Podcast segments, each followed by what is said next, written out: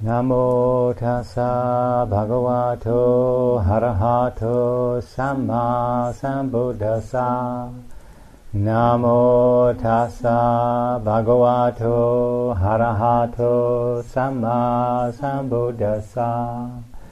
Namo tassa bhagavato harahato samma sambuddhassa. Homage to the Buddha, the Blessed, Noble, and fully self enlightened one. so, this evening I thought to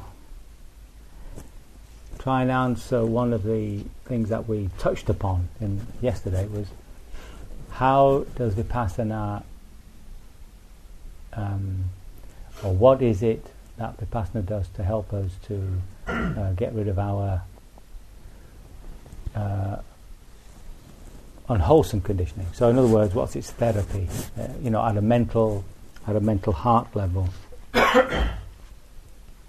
and uh, there are three ways in which the Buddha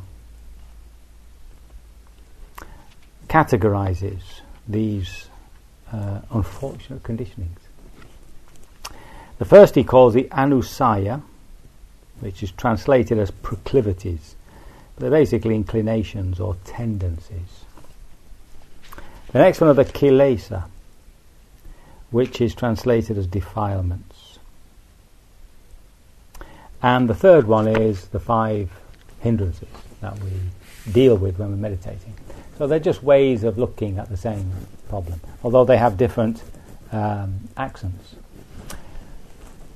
Um, when he's talking about anusaya, these tendencies, I think it gets very close to our idea of things being repressed or suppressed. Just as um, in our understanding we ignore, we don't want to see certain parts of ourselves, painful parts, fears, griefs, all that sort of stuff. And we, as it were, push it out of consciousness, turn away from it, just ignore it. Um, and sometimes we keep it down with fear, not wanting to go there, and aversion. We just don't want to, you know, don't like being in that state. Uh, those things that are suppressed like that, I think, equate to the word anusaya, these inclinations or tendencies. So they're there, as it were, within the system, and there's no way of knowing what's in the system until it manifests, until something triggers till the button's pressed, and then you realise, oh, I've got that, have I? Uh, so this word anusaya, as I understand it, was later categorized into seven types of anusaya. But in the, in the actual discourses, the Buddha, I think, uses it quite loosely as meaning your tendencies. You know, hidden tendencies, things that we're not, we're not aware of at all. And as you know, sometimes um, we're not aware of characteristics, uh, but other people are. and you wonder why everybody's, you know, crossing the street when, you, when you're coming down, you know. So these uh, proclivities, anyway, became categorized. It does actually say it's in there. It comes from the Digha Nikaya, the long, the long um, discourses. So I don't know when that uh, categorization came, but um, the, there's there's a sort of feeling sometimes that anusaya just means tendencies, your your your unwholesome tendencies, and uh, I don't think any of them will come as a surprise. The first one is this sensuous greed. So it's greed for the pleasures that the sense bases give us. That's pretty straightforward indulgence, greed. Uh, so that's always there as a potential. That's the point. It's always there as a potential. And um, the next one is a grudge, which you could put down to sort of aversion, really, but holding on to something, a grudge. That's what it's translated as.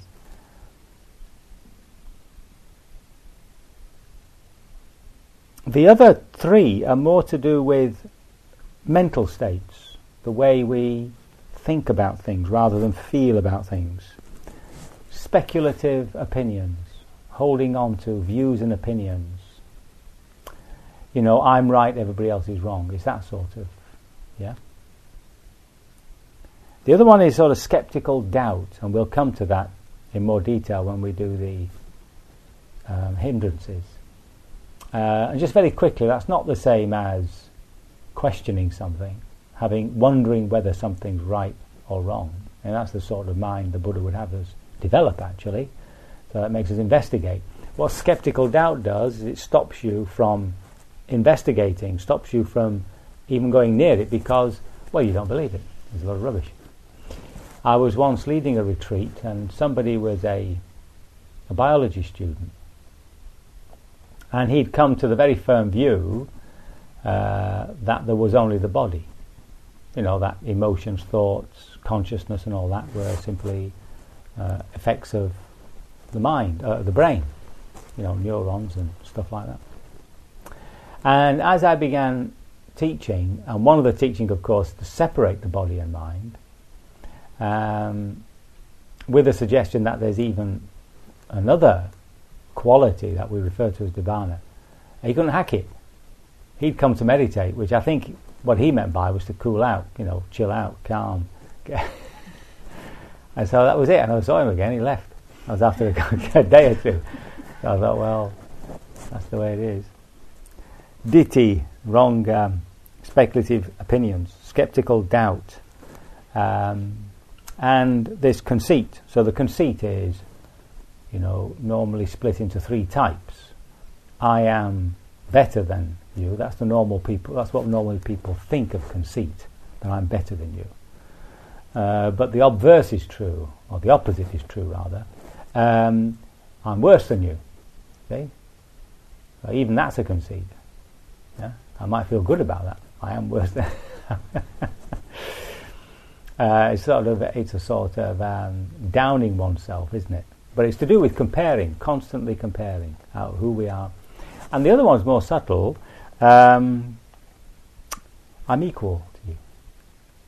Now, we're only equal um, to people who think like us. So it's a sort of subtle conceit. Because I have you as an equal to me, it means that all the people who aren't equal to us must be either better than us or worse. it's just a group identity. And that happens all the time, doesn't it? That's why people join groups, religious groups, political groups, and they say, you know, we are. I mean, now the election, they're all saying it. You know, we've got it right, everybody else got it wrong. so that's the uh, conceit business. The next one is this continuing, this craving for continued existence. In other words, we want to keep living. We don't want to die. It's As simple as that. You want to just keep going and going. Um, and that's, of course, a very deep desire within us. I mean, that's a real obsessive thing. As you know, when illness, any serious illness approaches us, or a hint of death, even somebody we know can put the fear of God in us. I mean, you know, who dies, and you think, oh my, especially when they're your age group, you know, or your age, that's even worse. And so you get that uh, that the you know the the craving, the desire for continued existence. And the final one is the usual basis upon which all this is built on is ignorance. Right? This word avidya is a bit strange because it, it literally means not knowing. Not knowing. It's not really ignorance in the sense of you should have known, you know, or you're stupid. It's a very neutral state. You know, I did find a word actually which translates it rather well, nescience, but nobody knows it. And I didn't know it, so I found it in the Oxford English Dictionary. So I thought, well, no, but no point in going around calling it nescience. Everybody will say, "What's that?" And he said, "Well, it's a sort of ignorance." so what's the point? anyway, um, these are listed anyway, the sevens. So you see there, there's something to do with. There are two to do with the with attitude, the greed and the hatred. It's the usual split, greed and aversion. It's just put slightly different. There are three to do with the way we think, which rebounds back onto this, the final one, ignorance. The wrong views, the skeptical doubt, and the conceit. Um, the skeptical doubt is also based on a fear. I mean, most of these, like, you know, uh, will be based on some sort of attitude, but you can see that they're more mental attitudes than anything else. And the craving for continued existence is a projection of craving, really, just another form of craving. The Buddha in the Four Noble Truths talks of three cravings the sensual desire, the craving for existence, continued existence, and the craving for non existence. And that sometimes uh, kids people, but suicide, it's craving for non existence, you see. And in our own little way, every time we use sleep to uh, get rid of a certain, uh, you know, down feeling or go for a sleep or something, you just, you just fall asleep. That is also a form of getting rid of yourself. See? And again, we'll come to that when we come to the five uh, hindrances.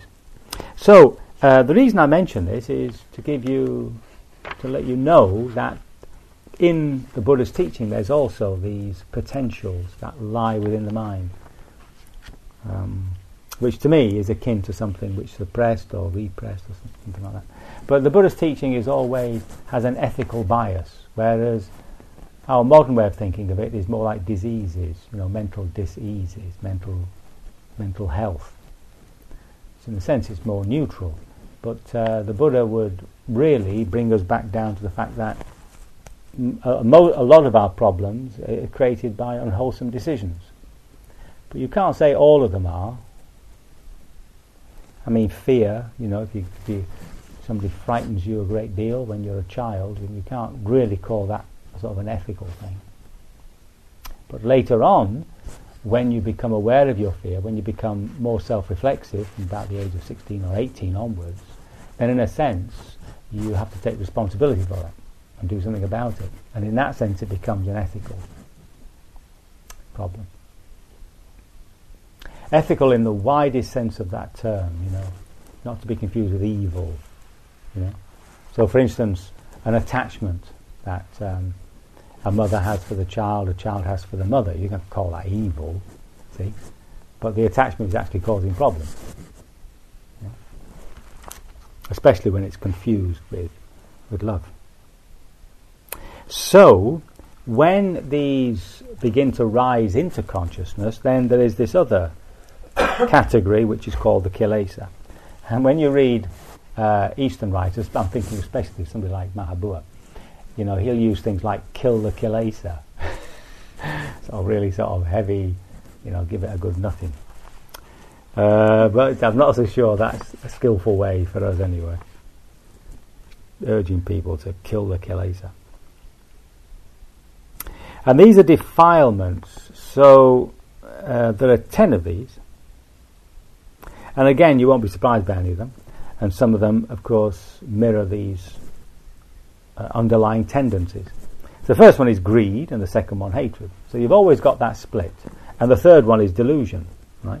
Now, um, this not knowing, and we're talking about consciousness here. We're, we're talking about that which knows.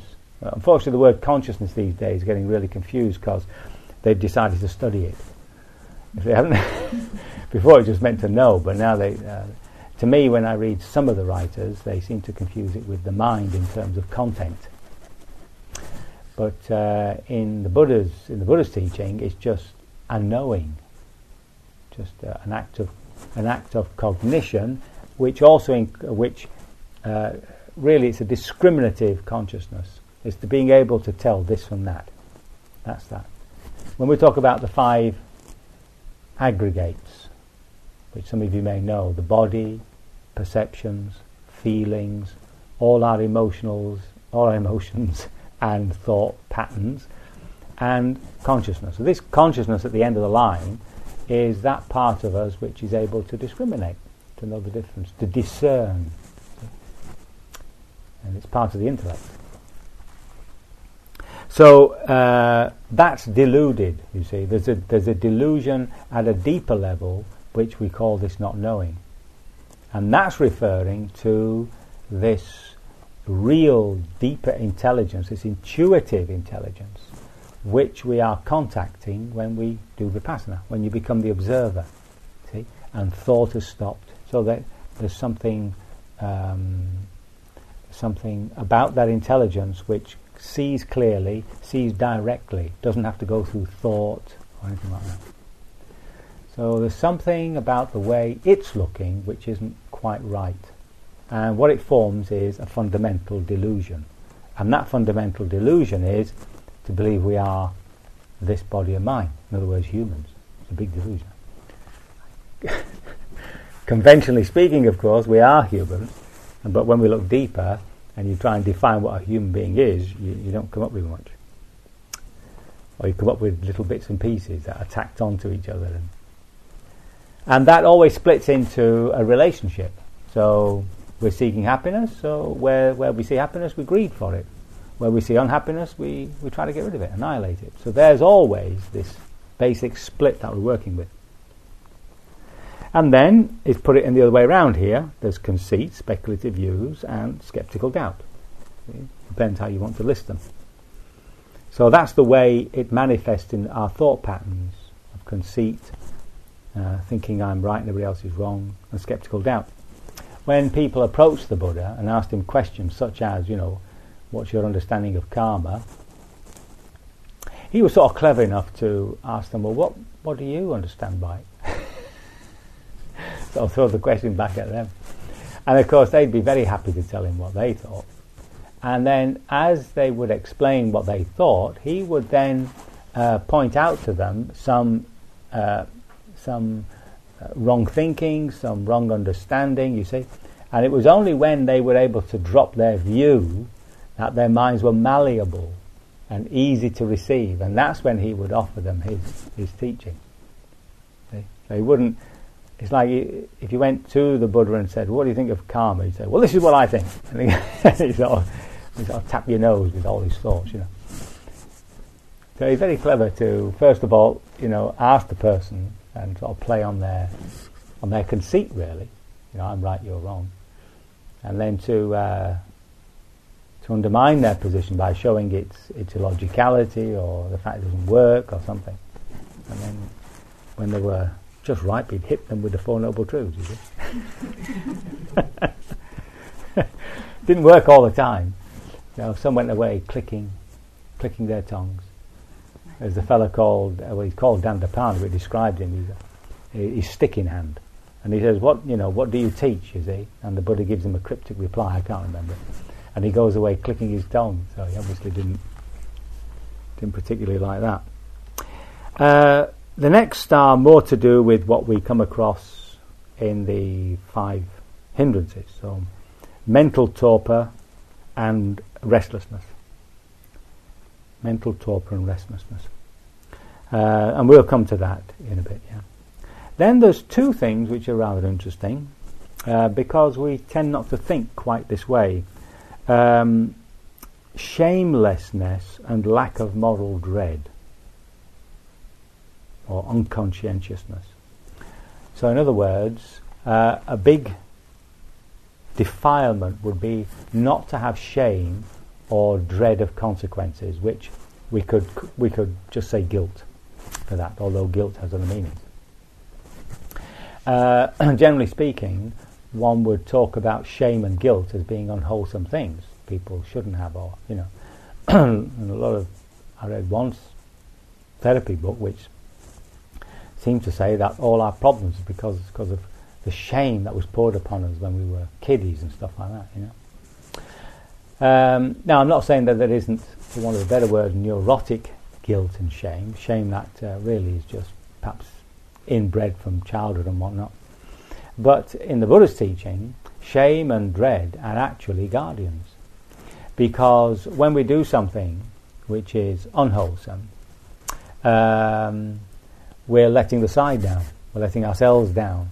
And that letting ourselves down, that loss of self esteem, especially in other people's eyes, is what we call shame. And it's not a very pleasant feeling. And a more lesser intense feeling, although it need not be, is embarrassment.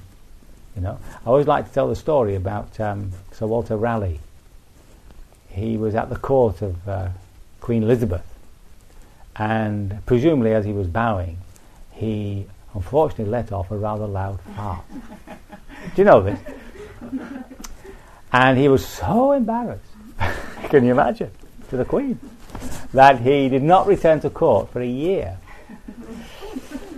And when he did, the Queen Elizabeth greeted him as, We welcome you to our court. You know, we're glad to see you, Sir Walter. We have forgot the fart. Be brilliant.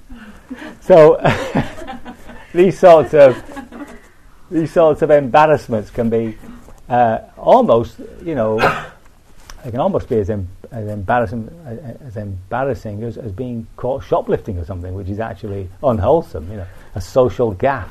You know. So I, am not so sure that the Buddha is referring to that sort of thing, but he's definitely referring to things which are unwholesome. And the lack of moral dread, which we you know, can loosely call guilt, is that if you don't see that there's going to be consequences to unwholesome actions, then of course, why would you not do them?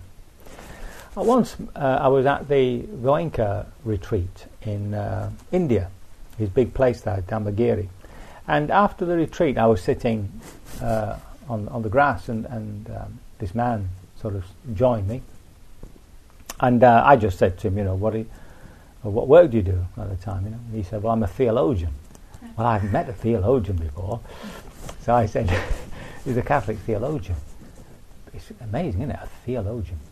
So I said to him, I asked him, I said, what do you, you know, in terms of uh, Buddhist teaching, what, what, what about God and evil and, and sending to eternal hell for things? You know, I said, what, what about? And he was of the opinion that no matter what harm you did, once you saw the beatific vision, once you actually were in the presence of God, God's compassion would forgive everything. Which is a beautiful uh, idea. But it occurred to me afterwards, and it said this at the time, it didn't occur to me.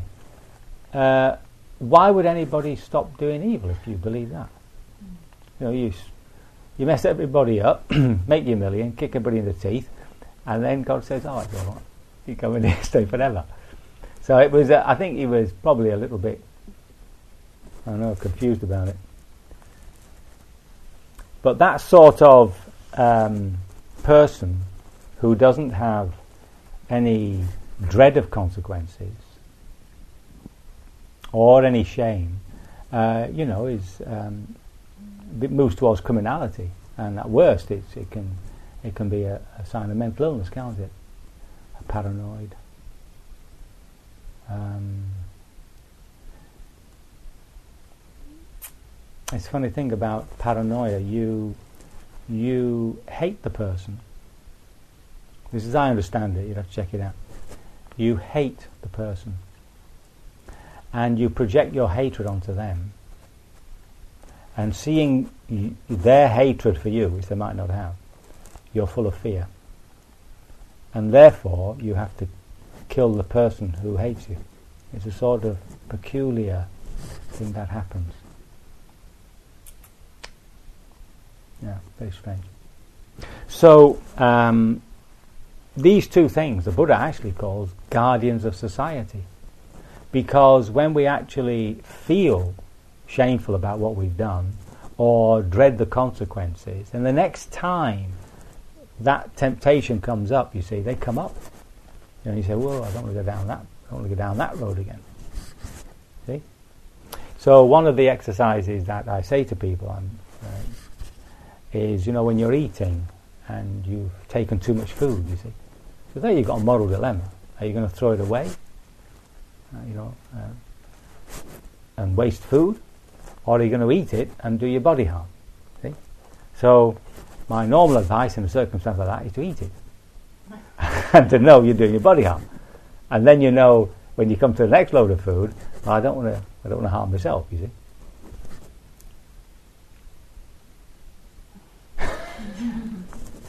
It sometimes works. So there's your uh, two things which are, uh, I think, of interest to us. Actually, calling shame and dread guardians of society. interesting, huh?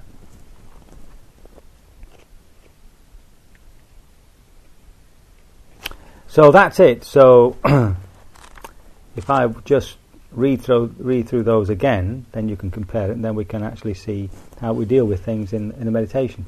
So you've got these proclivities, these inclinations, greed and grudge, hatred, delusion, hatred and uh, sorry, greed and hatred, speculative opinion, skeptical doubt, conceit.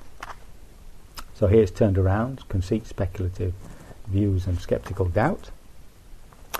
And then you have this uh, craving for continued existence, which is not. That's, that, in a sense, produces everything else, that craving. And there's the ignorance, conceit. And on this side you have uh, much the same. Added to that is the mental torpor, restlessness, shamelessness, lack of moral dread. And the ignorance in the anusaya as a potential manifests, excuse me, the ignorance in the anusaya as a proclivity manifests in the kilesa, defilement, as a delusion. See? So those are your, um, that gives you a sort of idea as to um, the basic uh, conditionings that we have within us on the dark side, yeah? Uh, we'll do the light side another time. so now we're stu- we, you know what we come across in our meditation uh, is a different way of categorizing all this, which are the, the five hindrances. And the first one, the, uh, I mean, they're very straightforward. They're, there's, the, there's all to do with greed and wanting and craving. There's all to do with hatred, aversion, and things like that. There's the dullness and lethargy. There's this restlessness and remorse. Um, where I think you can you can count in things like guilt and and shame, and finally skeptical doubt. And when as as each of these come up, they will always manifest as a thought pattern. Either a thought pattern or what you're doing. So when you're eating, it'll it, these things manifest. When you're sitting in meditation in, in the quietness, um, there's nowhere for these to go except up into the head. Right? You're not trying to, you can't express them anymore outwardly because you're keeping the silence and the stillness. And so they create these dreams. See? So that's the first thing to recognize that these mental uh, defilements develop themselves through the mind. And not only in meditation, but also in daily life. So that's why we might be thinking about, um, you know, um, getting into an argument with somebody, and we'll do that before we actually get into an argument with them. You know, there'll be some mentation before we do it. So everything in the Buddha's understanding begins at the mind level. And from the mind, you get that expression out into words and, and actions. So here, um, when we when we come out of a, of a fantasy, come out of a, of a dream sequence, um, that noting of it is so important because that's a recognition. And as I say, it's nice to do two notes. It's like you're reinforcing it with an acknowledgement. This is what the mind's doing. And uh, by turning away from that, and this is what's so important, um, we're no longer developing that state because the mental state can only develop itself through thought and imagination. So when you're turning away from something that the mind is producing, that's not a suppression, that's not a repression. You see? But it's only not a suppression and not a repression if you then contact the actual feeling which is empowering it. And it's getting in contact with that and allowing it as a feeling, as an emotion to, ex- to express itself. That's where the therapy lies. Yeah?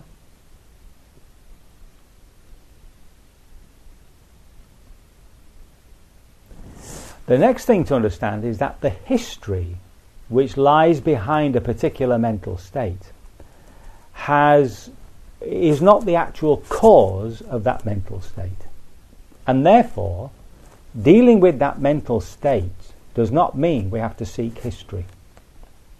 The Buddha puts it in a, as an image of the person who gets shot with an arrow. And they come to heal, they come to take the arrow out and do something with the wound, and he says to leave it alone until he knows who shot it why he shot it, who made the arrow, and of course he's dead before when they come and when they and get him. So here we are, we're angry and we're thinking, you know, why am I angry? Was it because you know my mother hit me with a banana when I was three? And you keep going back and you keep going back, and of course it's all wanting to know things that are absolutely irrelevant to the actual mental state. And the reason why it's not connected is because all these mental states are reactions to a given situation by an attitude. So it's coming from the heart itself. That's why some people enrage at uh, a little insult, whereas others can just palm it off. You know, our differences lie within the heart, you see. So when um, when an emotion comes up and a mental state comes up, so it doesn't matter what it is, on the whole gamut of human misery, when that comes up, uh, we have to remind ourselves that this is being created by me. It's not that the other person or whatever whatever caused it, inverted commas, whatever caused it, um, didn't have a role to play. Of course it did. But the actual way we reacted to it or responded to it is, act- is dependent on us. So if somebody is cruel to somebody, um, that cruelty can't get through, can't get beyond the body or what's actually being heard at the at the eardrum or felt at the at the surface of the heart. So if somebody is shouting at us, we can hear it, we can hear the voice, huh? Like me with that chicken today. See, the chicken heard the voice. Get out of this room. And um, and the feeling, you see. So I gave it a real, you know, get out. And the chicken knew it was not wanted. So he got this. so you got this um, hearing. So the hearing is telling you, you know, this is anger, and you get the feeling of the person they're angry. Yeah. And uh, uh, that you can call the catalyst. That's actually pressing certain buttons within us. If those buttons didn't exist, then the anger and the feel of the anger would stay just at the doors of perception, say where we actually receive it. You see? But because we have a conditioning to react to anger, then anger arises in us, out of us, out of an attitude towards that person's anger. So the anger we're left with when they're gone is completely self made. It's its roots within our own uh, hearts. Um, that means that we cannot blame others for our mental states. And it releases us from wanting to blame them. That doesn't mean to say they get away scot free, because remember, in their anger, they're developing a state of mind, they're developing a conditioning which burns within them. It's not as though they get away with it or something. They've got their own mental state. And of course, they'll come across somebody who really can't handle their anger and, they, get, they, get, punched on the nose or something. I mean, you know, it's like we're in the world. We're in a world of, of reaction and responses. And at some point, uh, we'll do something which for us has become habitual, which, you know, rebounds back on us. See? So we're not letting somebody off by, by, by describing this sort of psychology by saying, well, you know, my anger is not their problem, my anger is my problem. So, when we come off any type of dream, any type of fantasy, and we come back into the heart to actually feel the emotional content, what we're experiencing is a product of an attitude within a given situation.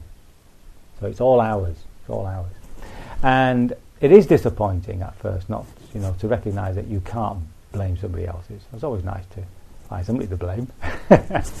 um, but on the other hand, suddenly we're liberated because if other people actually cause my suffering, I'm going to have to get rid of them. Huh? I'm going to have to, you know, like if, if, if another person really does cause my suffering and they cause it, then I've no option. I've got to, I've got to annihilate them. It's the only way I'm going to attain my own personal happiness. and of course, that's unfortunately the way most people, most most human beings think, isn't it? You know, that's that's what you you know. So it liberates us from that, and it also liberates us now completely to do something with it because when I recognize that it's me that's developed these mental states, then it's me that can undo them. Ah.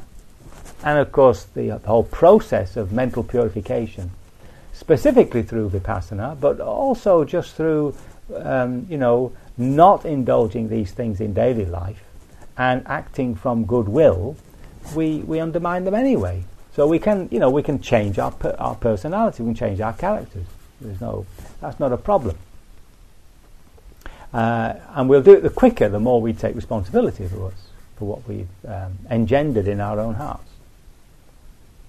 So when it comes to these first two, the greed and the hatred, whenever you see a fantasy in the mind, a, a story in the mind, so be quick enough to say, well, that, you know, that's greed. Even though it's very enticing, even though you want to get into it, even though you want to develop it, just really cut into it and say no.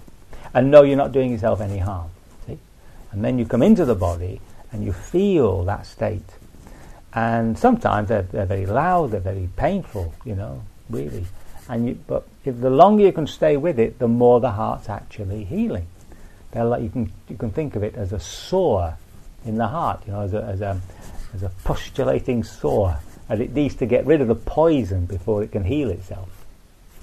So that has to be born. That has to be. You have to be able to bear with it, to sit amidst the flames, and that's one of the reasons the Buddha calls patience. See, patience, endurance, the highest form of ascetic practice. See, it's, more difficult to sit with our own burning than, than uh, you know, than to, to sit on a on a bed of nails. that's external. You can do all the ascetic practices you want, but the worst one that you have to, we have to do is sit in the bonfire within us. See?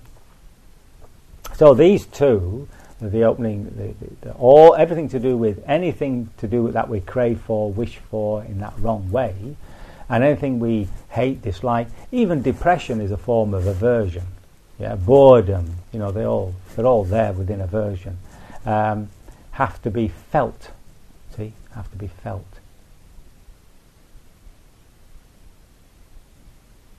And sometimes it's difficult because uh, they're so loud and they're so constant that sometimes you think, well, this is never going to end. You get that feeling of this is, this is forever. but if you hang on in there and you begin to see it sort of release, you begin to see it sort of die away a bit, then that gives you the confidence that yeah, this is this is the path of healing, you know. And occasionally, with a bit of luck, you might see that energy turn and present its opposite uh, one, one might be something like loneliness. So loneliness has all these little things about nobody loves me and I'm hateful and why should anybody love me? All that sort of, all that sort of rubbish. And it's, it's painful to be lonely. It's, it's not a, a pleasant place to be at all. And instead of rushing out and calling your friend and saying, look, I'm really lonely tonight, instead of seeking that sort of escape in that way, to just stay with the feelings of that unlovability, you know, unwantedness, you know, orphaned. Um, if you just stay with that feeling in the heart, you don't let the mind wander, in the heart, it might just be that as it passes away, as it sort of dissolves, there comes this lovely moment of just being happy with being on your own. And that's solitude. And then you're seeing that actually loneliness is a lie because you're never less alone, never less lonely than when you're happy with being by yourself. This doesn't occur. Okay? And one of the um, advices that, advice that the, the Buddha gives is to fare lonely as a rhinoceros. Now, I don't know much about rhinoceros or rhinoceri. I don't know which one to use. But um, I was I was once on safari. It was only only one time. I just happened to be in the right place, and we did see a rhinoceros. I remember, and it was actually alone. there was there was nobody around. Like I mean, it's a huge beast. You know, you don't want to get near one. And the, I remember the driver because I remember one somebody said, "Come on, let's go and have a look at it." You know, big closes. Whoa, he said. No. Once that thing moves, you know, it's like a tank. Anyway, that's his advice to fare lonely as a rhinoceros. The next one is all this uh, dullness and lethargy that everybody has a huge dollop of. And um, that's not to be confused with tiredness, with real tiredness, yeah? And we need sleep, everybody knows that. But um, this dullness, this sort of stupor in the mind, you know, it feels like porridge and a sort of a soupy mix in the head, and the heaviness of the body, see? So one is to do with the brain and the mind, and the way that you sort of can't think anymore. And the other one's to do with the body, which is sort of a, uh, a lethargy. And um, you can have the one or the other, and most times you have both. it's sort of a general state. And that's, of course, a consequence of seeking happiness in oblivion. As we said at the beginning of the, of the talk, it's a form of annihilation. So when you're a bit fed up, when you're tired, off you go to sleep. But it's not only that. Being asleep is, in a, in a paradoxical way, rather pleasant. We seek sleep, you know. Now, we wouldn't do that if we thought that we wouldn't wake up. there's, a, there's a presumption that I'm going to bed tonight and tomorrow I'll wake up, you see. If the doctor said you fall asleep and you're never going to wake up, that would be a real pain. that would be. you're putting pins in your eyes. So there's something about sleep which is delightful, especially that falling asleep, you see. Uh, you know, the way we actually say it, falling asleep, you know, like falling in love, like falling, you know, just sort of, sort of letting go. You know, it's lovely, you see. So there's something very pleasant about it, one feels refreshed. But if one actually does it also to escape some unpleasant state, then there's even that, then it's being used as a suppression. See? And this stuff always comes up as a heaviness in the body, later on as a feeling of depression itself. So, dullness and lethargy, after two or three days on a retreat, definitely the fourth day, if you're feeling tired during the day and you've had a good sleep, you know, then, you know, really name it for what it is. And the way we counteract that is by always doing the opposite. So, if you're, you know, if, if you get it heavy, open, you know, lift the spine, open the eyes, look straight into the light of the window. Uh, if it gets to stand up, and even then, it might be so heavy that you, you, just go for a walk. Now, whatever you're doing, you're accompanying it. You're accompanying, you're not trying to get rid of it. As soon as you try and get rid of something, you're putting aggression back into the system. So you're walking with it, and it's a real mental state. It's as important as anxiety, depression, and everything else.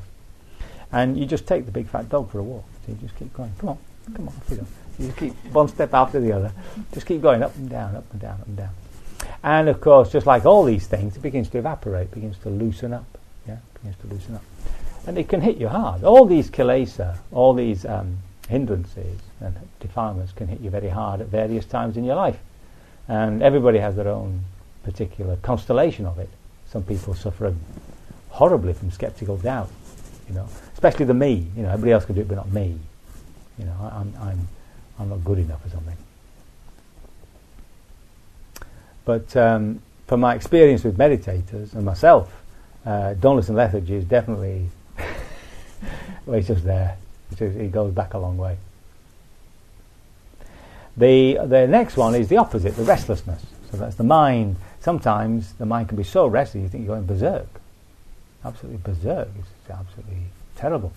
But you have to be patient with it because that's the energy of thinking, you know. And sometimes the dullness and lethargy just flips and you find yourself running around, you know, like that chicken. And sometimes the, the restlessness is in the body. You're sitting there, the mind's all right, but you just get this tremendous sort of feeling of wanting to move, you know. So there it's good to move up and down the body. Just move around the body. Move around the body, you see. Just feeling where the restlessness is. And that sort of draws a bit of energy back into the mental, into the observing. And the same you can do with the dullness and lethargy. You can move around the brain, around the head part here, you can move around the body, and that keeps you awake. And by moving around restlessness, especially if you move, if you go the opposite way. So for dullness and lethargy, if you go up the body, it, wherever the attention is, there's always energy, you see. So if you move up the body, it actually lifts a bit of energy. Go from the toes up to the top of the head. If you're feeling restless, go down from the top of the head down to the toes. So, you know, it has a sort of way of bringing energy with it, attention. See? And um, don't move. I mean, that's basically it. So with dullness and lethargy, you move, and with restlessness, you don't. it's as simple as that. Very simple instruction. And just hang on in there, wait for it to sort of give. And if you don't, fine, okay. It, it's going to come back. You'll have plenty of opportunity to work with this stuff. It's not as though it's not as though you failed. You know, like this. Oh my God, I failed. You know. And running with that is remorse, guilt, shame. You can sort of put all that in, and that makes you very fidgety. You know, guilt, shame, and all that. And when those things come up, yeah, you have to sit with it. Sit with it. And if something comes up which you feel you can put right, um, perhaps something comes in your mind where you've said some sh- something sharp to somebody and, and, upset them, so you make a decision to, as it were, com- you know, to close off that karmic line by just apologising. As simple as that. You know, whether they accept the apology or not doesn't matter. You know, you, you actually cleared it within your own heart. You see, that's where the impo- what's important. And then finally, there's this uh, skeptical doubt. So, um, that skeptical doubt is the inability to believe anything. Um, and it's a stopper, it's a, it's a killer. You just won't, you won't do anything if you don't have some sort of confidence in it. Yeah. And it can be fear or aversion. Fear, I think, mainly.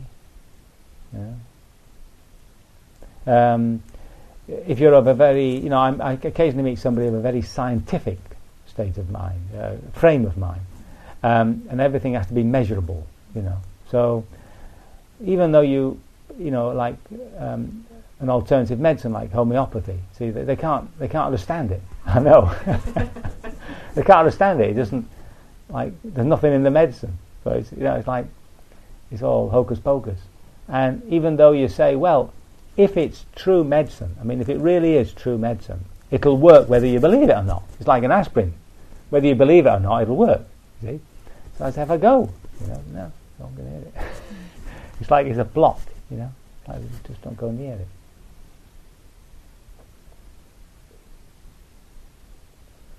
So there are three things that you obviously can be skeptical of is the, the actual teaching of the Buddha. See? So when we feel skeptical about that, always remember that the Buddha never put it to us as some sort of belief statement.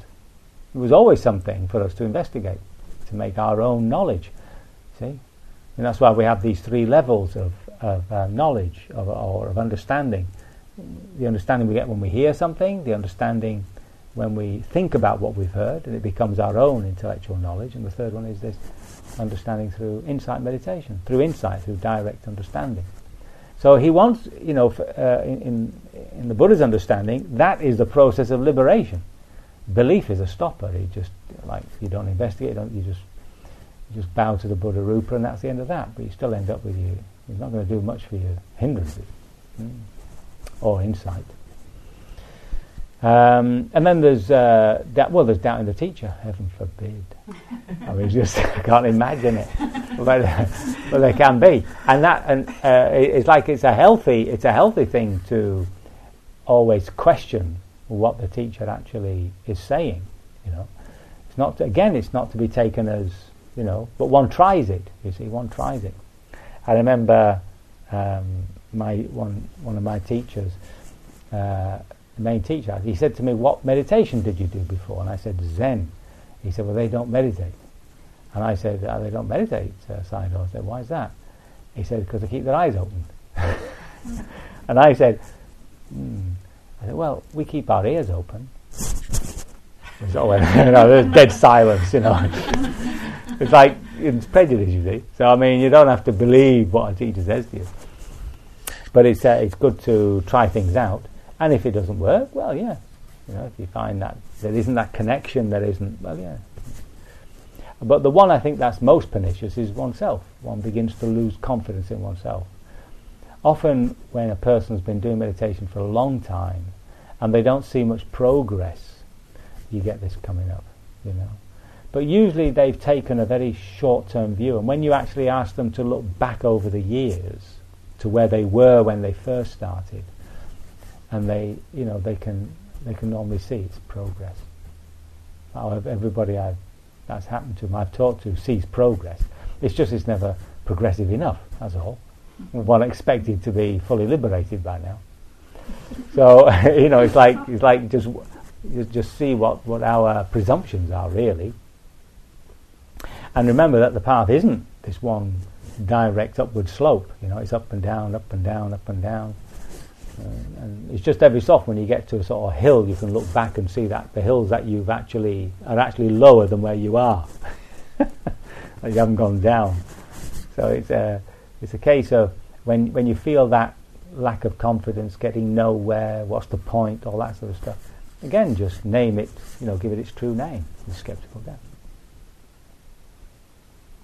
So that's our task anyway. That's what we're that's what we're working with on the on the negative side. And or everything that I, we've been talking about, of course, is is what therapy tries to deal with. So, in a sense, the way we're dealing with this not only brings us this this spiritual understandings, which are which are the true liberation, it's also helping the heart to purify itself.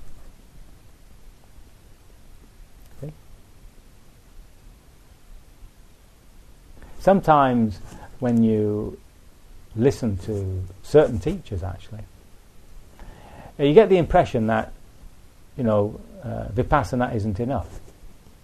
That you've got to have therapy. In fact, I know certain teachers who say that. And uh, I dare say there are people for whom walking into meditation would be just too much. But I think the main reason for that is lack of faith. It's not our culture to be Buddhist. It's not our culture to have that absolute faith in, in the teacher like that. And if you don't, of course, then that undermines everything you do. I think that's one reason anyway. In the East, there are people who are brought up Buddhists. They have just this natural faith. So when the teacher says you've got to go through this pain, they go through it. You know? Not everybody, of course, but I mean, I'm, I'm, just saying there's that natural sort of faith in, in things. Um, and I dare say that there are certain things which uh, Buddhism doesn't tackle really in a particularly, um, I mean, like madness. I mean, there's not much in Buddhism of how to, at least in Theravada Buddhism, how to deal with madness. Frankly, that's done by local shamans.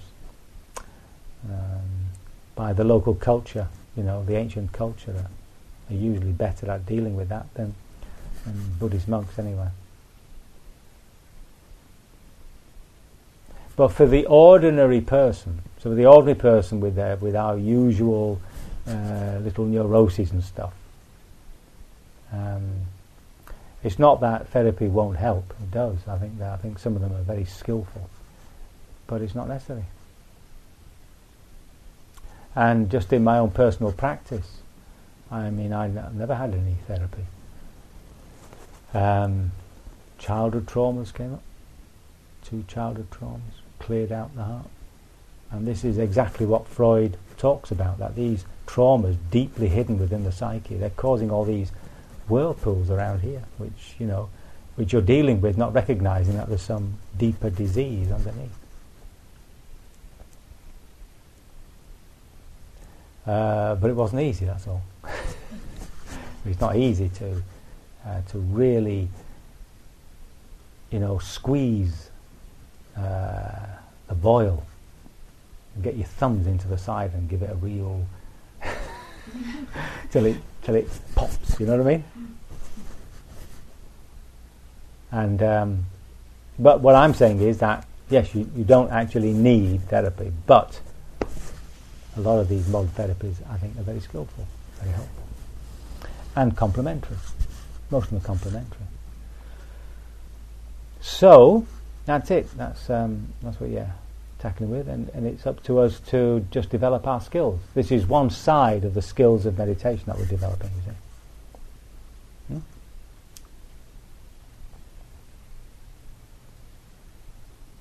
So I can only hope my words have been of some assistance. May you, in your wise tackling of the hindrances, overcome them, allow them to dissipate, and achieve a full purification of the heart and liberation sooner rather than later.